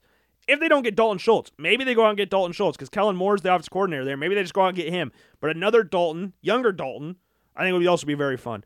Uh, 23, the Baltimore Ravens, Jaxon Smith-Njigba, really well at the combine. Played, did a very good stuff at the combine. Like he had a three cone drill that was faster on par with Tyreek Hill. And Jackson Jaxon Smith-Njigba was not known as a burner at Ohio State. And when you look at what he did at Ohio State, look at the numbers he put up, especially in that Rose Bowl game when Chris Olave and Garrett Wilson were out. This guy was the number one receiver for an Ohio State team that had two top 11 picks and the offensive rookie of the year and Garrett Wilson on it. Garrett, Chris Olave being the other one. Same team that had Marvin Harrison Jr. on it. Same team that had Emeka Egbuka on it. Like, Jaxon Smith-Njigba was the best receiver at Ohio State. The problem is, is the hamstring thing. Because the hamstring injury is not something that is guaranteed to stay healthy forever. You have hamstring problems, chronic hamstring problems, that can be a little bit of an issue. Can ruin your long term health in the NFL or how people view you in the NFL. Now, he said he's 100% healthy, and I believe him. But him playing, what, three games this past year, and very minimal in those three games, and him playing last season when he was awesome, out of all of his catches, 95 catches, only eight of them were outside the slot. That's going to be some cause for concern here. But I think his potential is definitely something that could be like you can put him on the outside and have no problems. Jaxon Smith-Njigba's running nat- uh, his route running ability should be enough to where you could slide him on the outside and have no issues. I don't think there'd be an issue with Jaxon Smith-Njigba. I just think there's going to be some questions regarding him. I think if he's healthy going into this draft, like we we saw him play last year, top 10 pick. Like no doubt in my mind. Like right now we're talking about wide receivers not possibly going in the first round like teams looking at second round options for wide receivers. If Jaxon Smith-Njigba is not hurt last year, he's going in the top 10. If not, he's going top 15. There's no way. Like guaranteed top 15. But that's not how this one went out. That's not what happened last year. So I think he'll fall a little bit, but I think the Ravens will have a great guy there. I think Jaxon Smith-Njigba is a baller. This could be another Justin Jefferson situation. So who the hell knows? Uh, 25, the Jaguar, or no, I skipped the Vikings. 24, the Vikings, Deonte Banks. I toyed with the idea of Deonte Banks or Emmanuel Forbes like 100 times last mock draft, and I ended up going with Forbes. This time, I'm going with the take that I had originally. That's Deonte Banks from Maryland. Deonte Banks is bigger by a lot than Emmanuel Forbes. Like, Emmanuel Forbes came into the combine at six foot six foot tall, 166 pounds. Deonte Banks is damn near 30 pounds heavier, or over 30 pounds heavier than Emmanuel Forbes. Very physical corner. And also had a 42 inch vertical, which is the highest out of the corners, and 11 4 broad jump with a 4 5 3 or 4 3 5 in the 40 yard dash. This dude's combine put him back, pretty much locked him into the first round. Pretty much locked him in. Because again, I was stuck between him and Forbes for this pick. But I think after that, Looking at his size, look at what he did athletically, and the the Maryland players in general at the combine played did had very good performances, but Banks was a standout one. Banks was a first round pick, probably, maybe, and now he's a first round pick. And I think the Vikings, who have a lot of questions in the corner, Patrick Peterson just got signed by the Steelers. They cut Cameron Dantzler. They have Andrew Booth. They drafted last year, got hurt all was hurt all season last year. Lewis Cine at safety this year is going to be back and healthy, hopefully. Like they've got good young options, but get a true number one lockdown corner, Deonte Banks. I think that'd be really cool to see, especially with Brian Flores coming in. Like the Vikings are in a very sticky situation. Like they cut Adam Thielen, they cut Eric Kendricks, they cut Cam Dantzler. They're talking about cutting Dalvin Cook or trading Dalvin Cook. So there's a lot of weird things going on in Minnesota, but if you can replace Peterson, who is going to be questionable coming back anyways given his age, you need to get a guy like Deonte Banks. Or at least a corner. I guess it doesn't really matter who it is, but get a corner in this draft. Wide receiver, I guess, is an option, but I would go corner. Given how bad their defense was, and that Ed Donatell and that defense are responsible for Daniel Jones being a $40 million, $160 million quarterback. So that's their fault. So figure it out. Number 25, the Jaguars, Darnell Washington. Compared a lot, compared a whole hell of a lot to former Jaguar Marcedes Lewis. That's another guy that Aaron Rodgers requested the Jets to get is Marcedes Lewis. So all of his friends, all of his friends, the guys that reporters were saying that Aaron Rodgers hated all his weapons in Green Bay or the Packers didn't help him with weapons, all the guys he's asking the Jets to sign, reportedly, are former Packers players. So who knows? But Darnell Washington put up a nice little combine. He didn't go like insane. I'm not gonna say he's going like supernova, but being as big as he is, six foot seven, 264 pounds, running four six four at the combine, that is impressive. That is impressive. Given how fluid he moves for how big he is, I think it makes teams drool.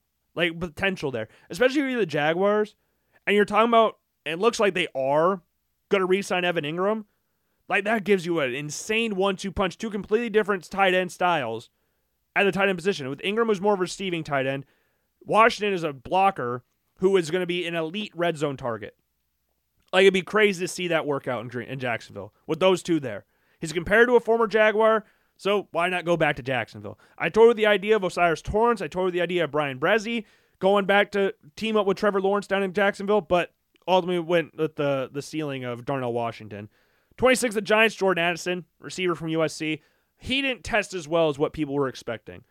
He didn't run the fastest in the 40 yard dash, and he's not the biggest. He came in at 6 foot 175, which people knew he wasn't going to be very big. But this dude can play. This dude was an absolute ball over at Pitt, and I toyed with the idea of him going to the Steelers at 33, the first pick of the second round. And I toyed with the idea of Jackson or uh, Quentin Johnston from TCU or Jordan Addison here at 26. I ended up going with Addison.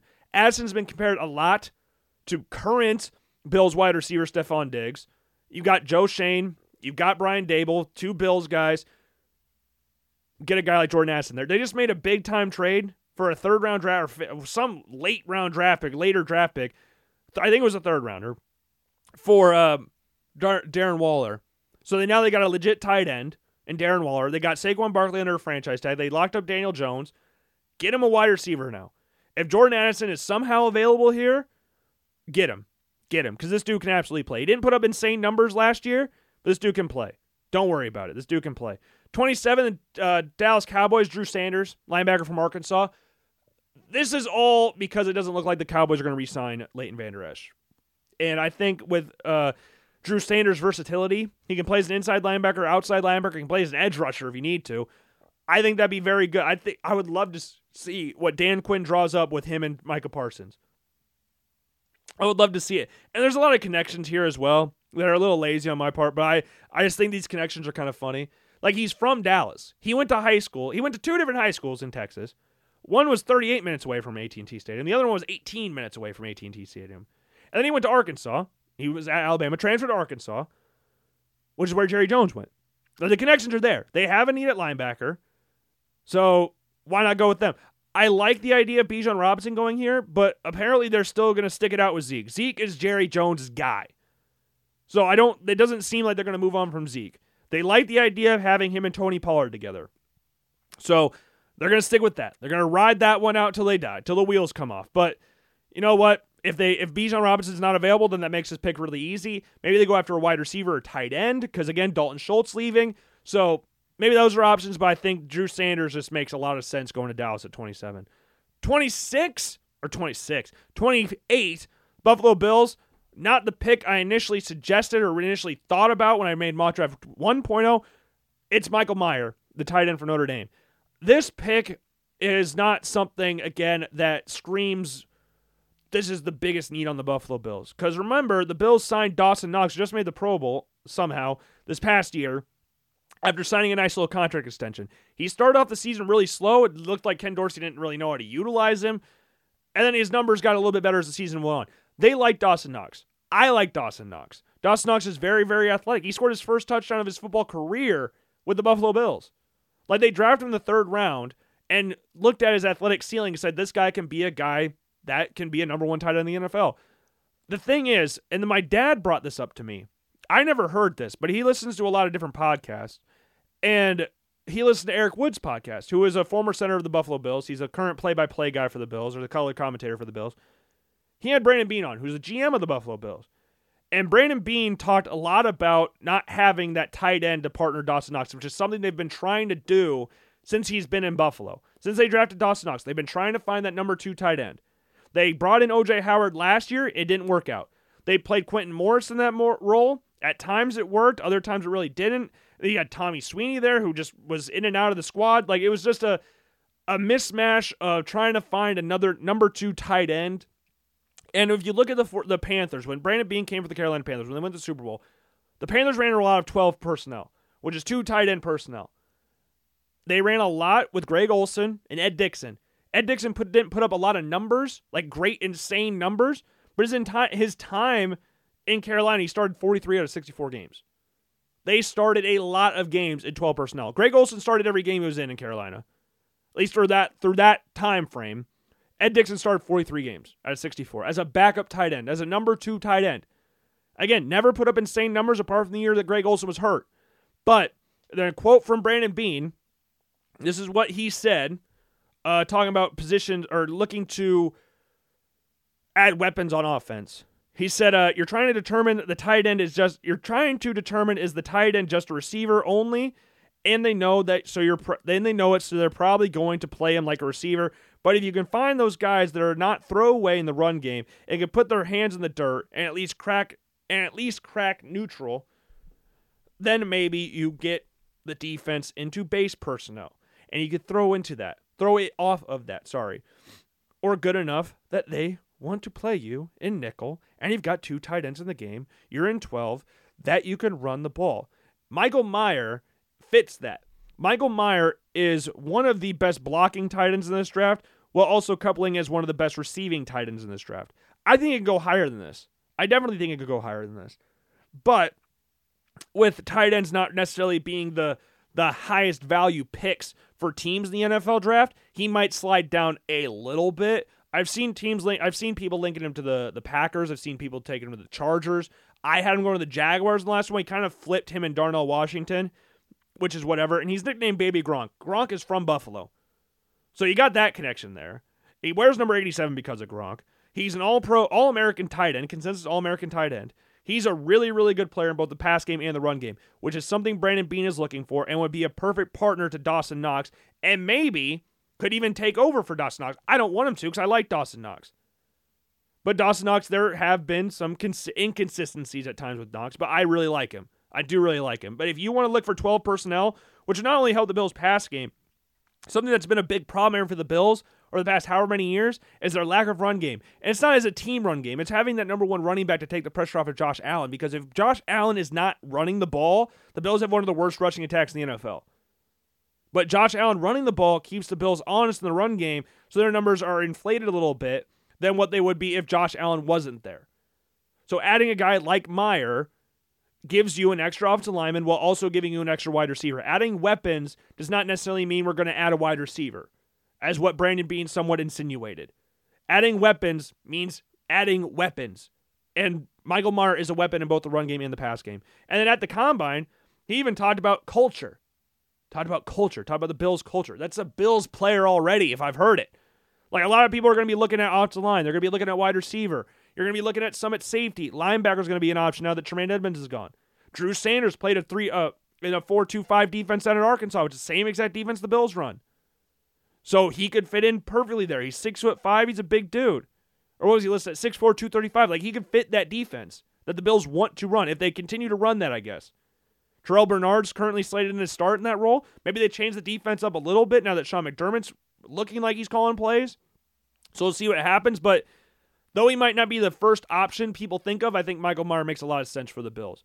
Number 29, the Bengals, Anton Harrison. There's some people that are saying he could go higher than this. Some people think he could be possibly the first tackle off the board. This dude's 21 years old. Just turned 21 years old. Turned 21 back in February. Like, this dude's really young and he's very athletic. Now, the questions surrounding Harrison, and this is what you get with a lot of tackles that come from pass happy teams, is that his run blocking's a little suspect, which is why we have him going a little bit later than maybe what he may actually end up going. Cause you get you see this all the time. You look at Charles Cross last year coming from Mississippi State. You look at Andre Dillard coming from uh, Washington State a couple years ago, back in 2020, 2019 to the Eagles. Like you come from these pass happy teams, you are there's some room to work with in regards to running it. But him being 21 years old, just turning 21 years old, you feel like you can develop that into him. Like you look at what he did at Oklahoma, and a thousand and he played a thousand and two total pass blocking snaps. He allowed four sacks. He started as a freshman at Oklahoma.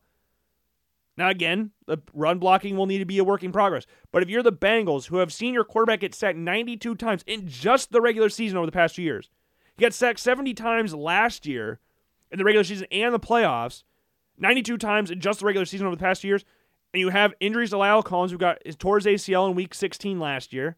You got uh, Jonah Williams just had surgery on a dislocated kneecap. So you've got injuries at this tackle spot. No long term options past this year.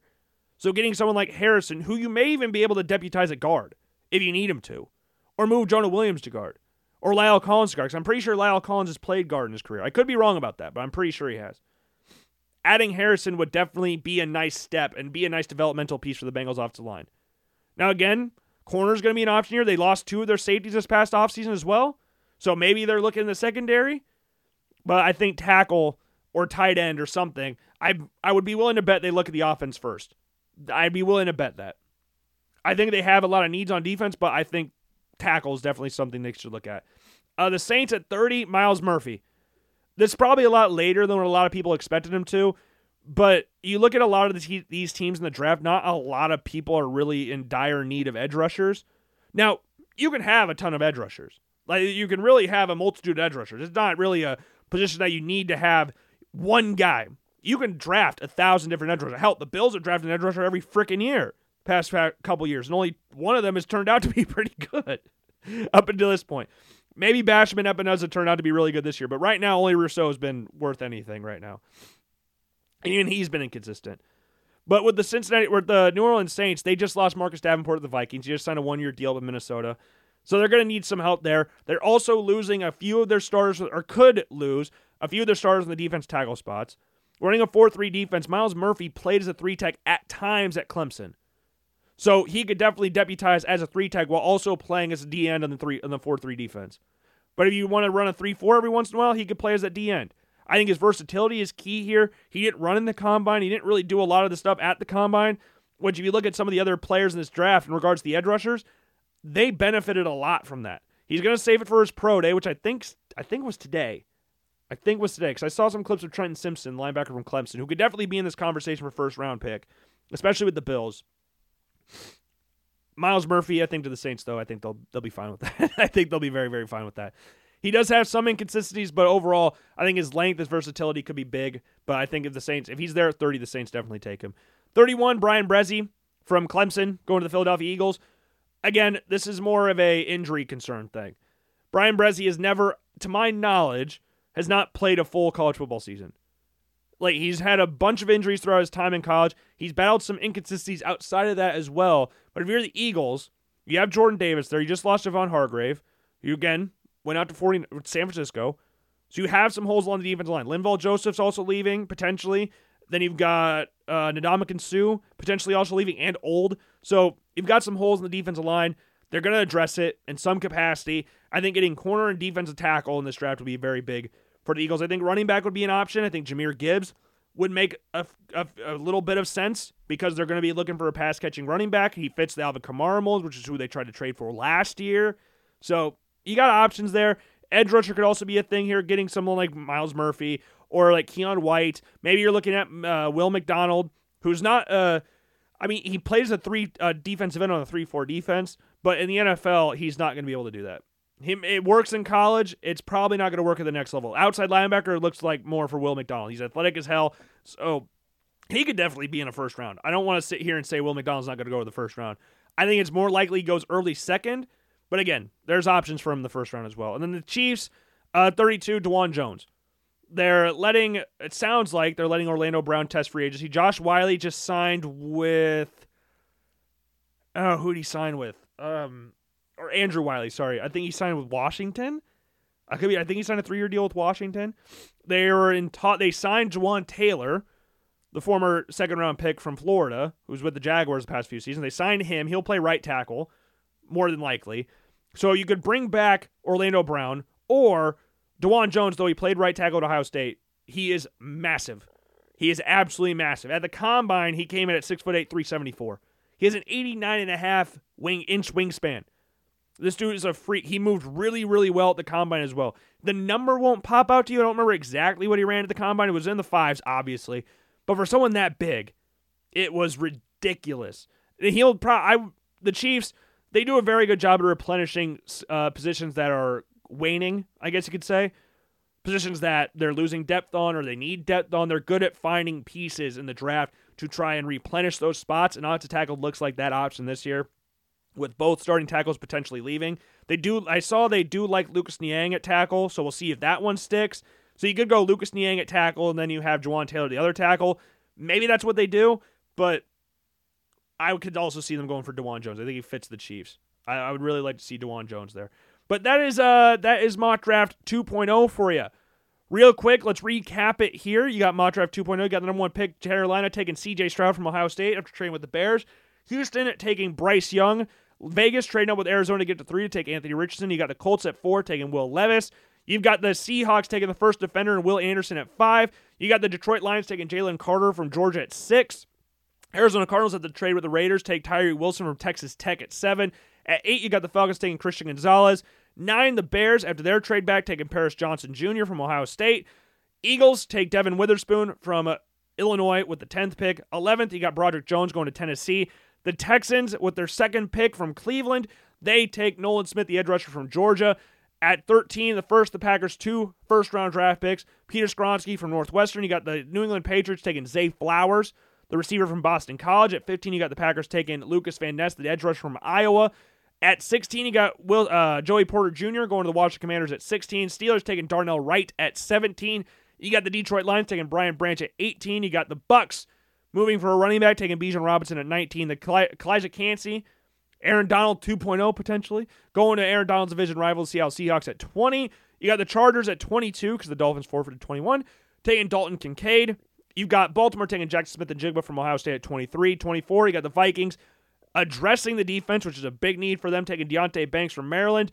The Jaguars taking Darnell Washington, the Marcedes Lewis comparison goes down to Jacksonville to partner up with Evan Engram if they resign him. If they resign him, but it'd be very cool if they did. At 25, 26, the Giants take get their own Stefon Diggs and Jordan Addison at 26. The Dallas Cowboys take Drew Sanders at 27. The Bills go tight end with Michael Mayer at 28. Bengals take Anton Harrison to keep Joe Burrow off the ground at 29. Then you've got the Saints taking Myles Murphy at 30. The Eagles taking Bryan Bresee from Clemson at 31. And then 32, the Kansas City Chiefs taking Dawand Jones. In total, we had four quarterbacks go in the first round. We had one running back, three receivers, three tight ends, six offensive tackles, three interior defensive linemen, five edge rushers, one linebacker, four corners, and one safety. And reminder, you can follow Logan Blackman Show on every single form of social media. You can find all those, all the, this blog post on all different forms of social media. Reminder to follow the TikTok as well. I deleted the video. I ended up deleting the first video we did on TikTok because there's no audio. TikTok is for videos. TikTok is for audio. I don't, there's no audio. It doesn't make sense to keep the video up when there's no.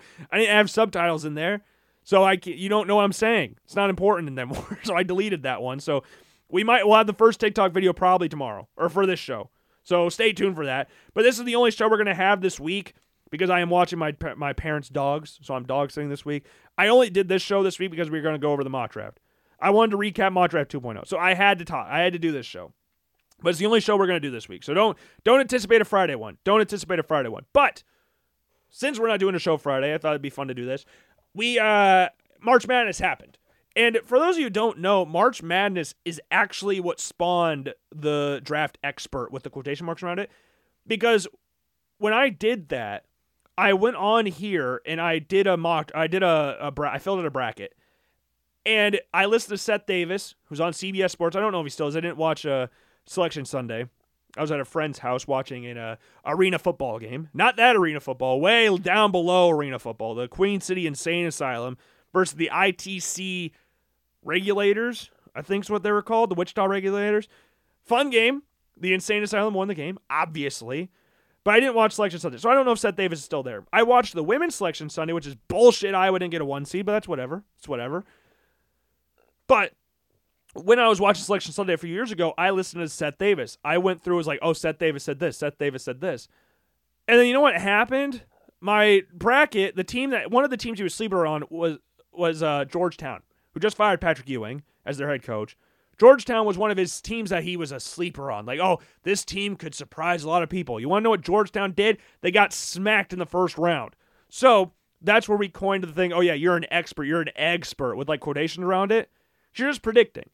You're making educated guesses like everybody else is, but you're getting paid to do it. So we were like, oh, mock draft expert, because there's a chance that none of these picks are right. I mean, obviously, being me, there's uh, like a very low chance that these picks are all wrong, but there's going to be picks that are wrong. We're not going to get every pick right. I've got zero sources. So there's my big thing there. I've got zero sources. So I am an expert. I'm not an expert in the draft. I'm a quote unquote expert. That's where that coin that's where it came from. Was March Madness.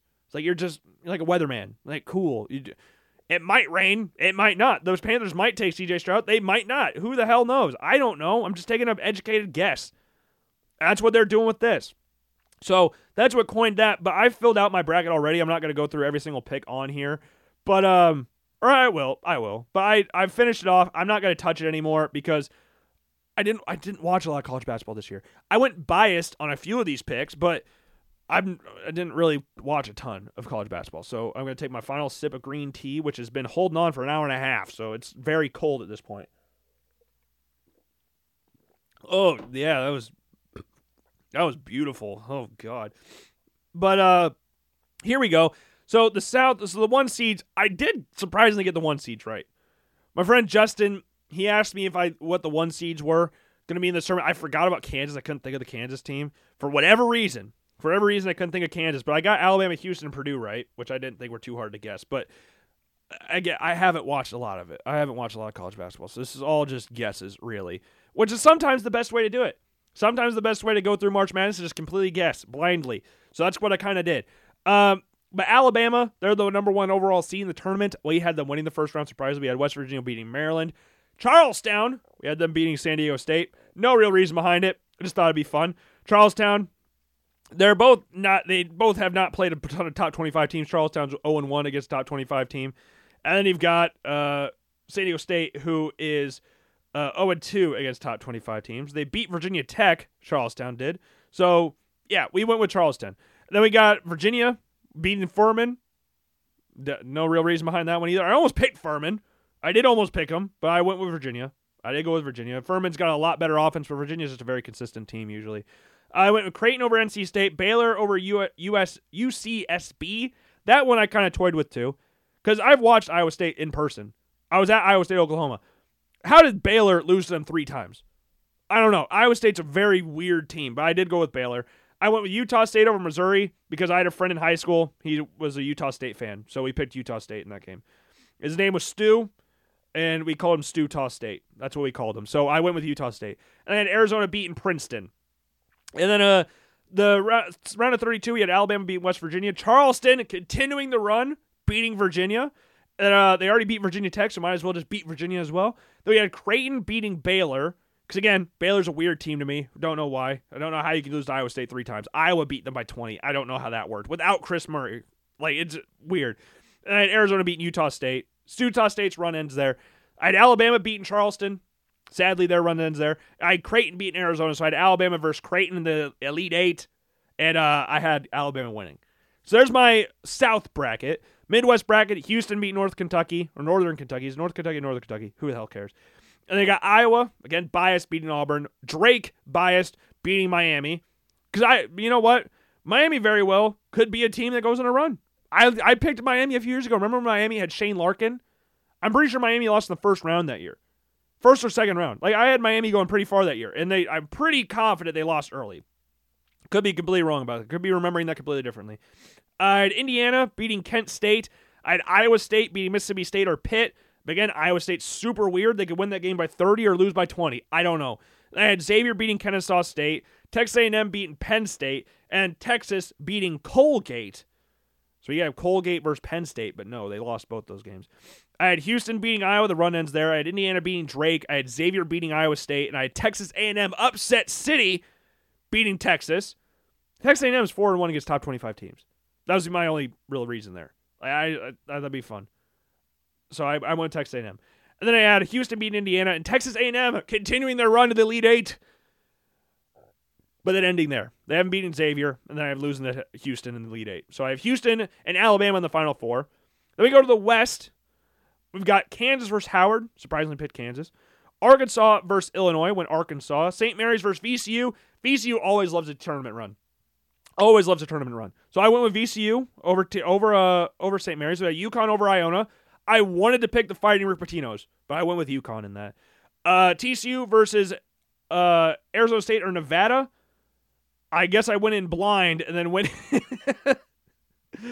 I went with uh, one of those two schools, so we'll see what happens then. Whenever that game's decided, and then I had Gonzaga beating Grand Canyon, which I know Grand Canyon can usually they could they could be a tough team, but I went with Gonzaga. I had Northwestern beating Boise State, and then UCLA beating UNC Asheville. And then I had Kansas beating Arkansas, UConn beating VCU, Gonzaga winning against Arizona State or Nevada, and UCLA beating Northwestern. And I had UConn beating Kansas. UConn beating Kansas, then I had UCLA beating Gonzaga, and then UConn beating UCLA. So we have final four teams of Alabama, Houston, and UConn. UConn will be playing Houston. And then in the final one, the East, we had Purdue beating Texas Southern or FDU. I don't know who FDU is, so we're just gonna Purdue there. That could come back to bite me in the ass because what if they come? What if FDU comes out and beats Purdue? That could be very sad. Then we have Memphis beating Florida Atlantic. Duke beating Oral Roberts. I did really want to put Oral Roberts over Duke. I really wanted to do that, but I I ended up going with Duke. Tennessee beating Louisiana, Kentucky beating Providence. Almost picked Providence there. Really close to picking Providence, but I ended up going with Kentucky. I still might, you know what? I might go with uh I might go with Providence there. I don't know. And then Kansas State beating Montana State. I do want to pick Montana State. My friend John, my friends Johnny Noah live in Montana State, live in Bozeman, which is where Montana State is. I like Montana State. I've got a jack, I've got a sweatshirt, and I got a shirt of Montana State, so I should pick them, but I'm not. Then Michigan State beating USC, and then Marquette beating Vermont. And then I have Purdue beating Memphis, Tennessee beating Duke. Which again, I'm not confident with Duke beating Oral Roberts, so I'm not going to say they're going to beat Tennessee. And then Kentucky, though I said I'm not confident with them beating Providence, I did have them beating Kansas State. And then Michigan State, I had them losing to Marquette. Did almost pick Michigan State, but I went with Marquette. And then uh, Purdue, I have them beating Tennessee. And Kentucky, I have them beating Marquette. Close one in that one, but I did go with the I did go with Marquette or Kentucky in that one. I had Purdue beating Marquette. So my final four teams are Alabama, Purdue, and U- Houston, UConn. I wanted to have Alabama, Purdue as the final, but uh, I didn't. I had Purdue losing to Alabama. I almost picked Purdue. Really close to picking Purdue. They got that seven foot five center. Like Zach Edey, I really wanted to pick them, but I didn't. I went with Bama. And then I have UConn beating Houston. And then I have Alabama getting revenge on UConn. UConn beat them by 15 points earlier this season. I went with Alabama getting their revenge, so I have Alabama winning the national championship this year. The final score 65 to 59. Now, there's some games on here. I know I said I wouldn't touch it again, but I feel like there's going to be some on here that I'm going to want to change like last second. Like, what if I do think Oral Roberts will beat Duke? What if I want to pick Montana State over Kansas State? What if I want to do that? But who knows? I might not change. I might change. I'm in three groups. So uh, this bracket's going to cover me through three groups. I'm not gonna. I, I'm not gonna create any other brackets. This is my only bracket. It's in all three of my groups. We're gonna leave it like that. And uh, do I have anything else I really want to talk about? I mean, we, we already went over the big name signings for the NFL. Because I said we were going to talk about that, but we've already kind of discussed it. Like, there's nothing really else to, to say about on the matter. But I'll just refresh Twitter. Maybe there's something on here that's like, oh man, can you believe that? Wait, oh the Cowboys they um they signed uh, Stephon Gilmore, so that's pretty cool. They got some pretty good pieces. Oh, they signed Donovan Wilson today as well. Re-signed him, I guess. What else do we got on here? Trying to scroll a little bit more to try and find some stuff. I'm not really seeing a whole lot. Oh, James Bradberry's re-signing with the Eagles. Three-year, $38 million deal, 20 mil guaranteed. So that's that Devon Witherspoon pick may not work. May not work. So, okay, we're keep scrolling. I just want to see anything else as is happening. Oh, Aaron Rodgers on the Pat McAfee show for tomorrow. Aaron Rodgers Wednesday. It's usually Aaron Rodgers Wednesday or Tuesdays, but we're going with Wednesday. Samaje Perine signed with the Broncos. I, I, I want to see something like mind boggling on Twitter that I've just not seen. I really want to see something, but I'm not finding anything that's like really jarring. Like the bit the big thing so far, like what would I even say the big thing so far? Lamar Jackson getting franchise tag maybe. I'm trying to see I'm I'm on ESPN right now. They have a whole list of players that have re-signed or signed places. Uh Tremaine Edmunds thing's the biggest one to me, but that's Jessie Bates signed with the Falcons was a pretty big deal. Tremaine Edmunds with the Bears, they gave him a C grade. Yeah, he he got paid. He got paid. He was not. The Bills were not re-signing him for that. I'm kind of surprised by how much the Chiefs did pay for Jawaan Taylor. I am kind of surprised by that. Four years, 80 mil, 60 mil guaranteed. That is kind of surprising. Jimmy Garoppolo to the Raiders is a big one because now they have a quarterback to replace Derek Carr. Mike McGlinchey I did see that one sign with the Denver Broncos play right tackle, so you got a nice little tackle tandem there. If they, as far as I'm aware, anyways. Javon Hargrave going to the 49ers, that's a big deal. Uh, TJ Edwards going to the Chicago Bears. We got the Falcons trading for Jonnu Smith, which is big. Daron Payne signing a $90 million deal to stay in Washington. Jalen Ramsey going to the Dolphins was freaking massive, too. Robert Woods going to Houston. Bears trading the number one pick to Carolina. That's the biggest move, I guess. Brandon Graham re-signing with the Eagles, Giants re-signing Daniel Jones, Geno Smith re-signing, Derek Carr signing with the Saints. I mean, there's a lot of there's big moves. This offseason is crazy. Money's been thrown around like freaking crazy. So, yeah, but uh, Stephon Gilmore trading going to the Dallas Cowboys is pretty big. Former Bill, Bills legend Stephon Gilmore. I I got a notification from Instagram. Is this Zach DMing me because he's a big Cowboys fan? No, it's not. I'm waiting for Zach to DM me on Instagram because he, he sends me all these different things about uh, Stefon Diggs getting traded to Dallas. So we'll see if that actually happens, but I'm sure I'm going to get something sometime today. Jets are signing Allen Lazard. Okay, that's official. Per and it's on the NFL's official Instagram account. So yeah, I'm I'm waiting for Zach to message me because he's gonna send something. Taylor Heinicke signed with Falcons. Big deal there. So the Fal- the Washington Commanders currently, I think, just have Sam Howell because they cut they cut Carson Wentz. We'll see where Carson Wentz goes. That's gonna be big too. Carolina would be an obvious spot, obvious spot there because of the connection with Frank Reich. Maybe he goes somewhere else. That if, if Frank Reich signs, so if the Carolina Panthers sign Carson Wentz, they're going after Richardson. If they sign Jacoby Brissett, they're going after Stroud. Maybe they go. Maybe they just don't care. Maybe they just don't want to pick anybody. Maybe they do end up trading back. Who the hell knows? Oh, I'm also in fantasy playoffs for hockey. I have the best team in the regular season. I'm currently winning my playoff game 15.4 to 12. My team this season in fantasy hockey went 18 and 3. 18 and 3. I've scored the most points in the league. Scored the most goals. Had the most wins for like the goalies. My goalies are freaking sick. Scored the most points. I've made 25 roster moves. My team has been chopped and changed, but that's what you got to do to be a championship team. We drafted really well. Only one goalie that I drafted is currently on my roster. It's Ilya Sorokin from the New York Islanders. I drafted Jack Campbell and Jordan Binnington. They both got negative point. There was a whole week where Jordan Binnington was negative. I cut his ass. I got Linus Ullmark in free agency, and then I had Darcy Kuemper, but I cut him. Uh, I got Ilya Samsonov from the Toronto Maple Leafs. Got him. He's back from injury. He's been playing really well recently. We drafted Cale Makar first. And then you got the Chuck brothers. We got Brady and Matthew. Matthew's been playing pretty freaking awesome. Both of them have. I drafted Alex Tuch. I drafted Tage Thompson. I drafted Rasmus Dahlin. And I drafted Tage Thompson, but he started off the year slow, so I cut him. And he scored the what was it, six goals against the the Red Wings, and I re-signed him that day. That night. I got him back that night. Somehow it worked out. I got lucky that no one else was paying attention there. Tim Stützle, I got him. I got Panarin and Kane on the team as well. Charlie McAvoy, I picked him up because nobody had him on the team when he was hurt at the start of the season. I have Dougie Hamilton, Chris Letang. My team is freaking stacked. This team is insane. But we'll see if it works out in the playoffs. Again, I'm currently winning by 3.4 points. We got to hold on a little bit. We got some key players in there. I got Alex DeBrincat playing tonight. Nico Hischier's playing tonight. Stützle's playing Canarin, Panarin Kane. We got the Cangers. I texted that to my dad the other day. You watching the Cangers game? I haven't seen that on Twitter. I mean, that should be a thing that starts. The Cangers, New York Cangers.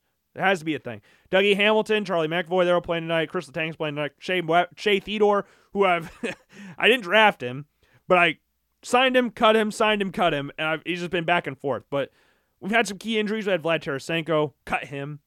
We had, uh, and he's playing now, but he was hurt. We had Mark Stone injured.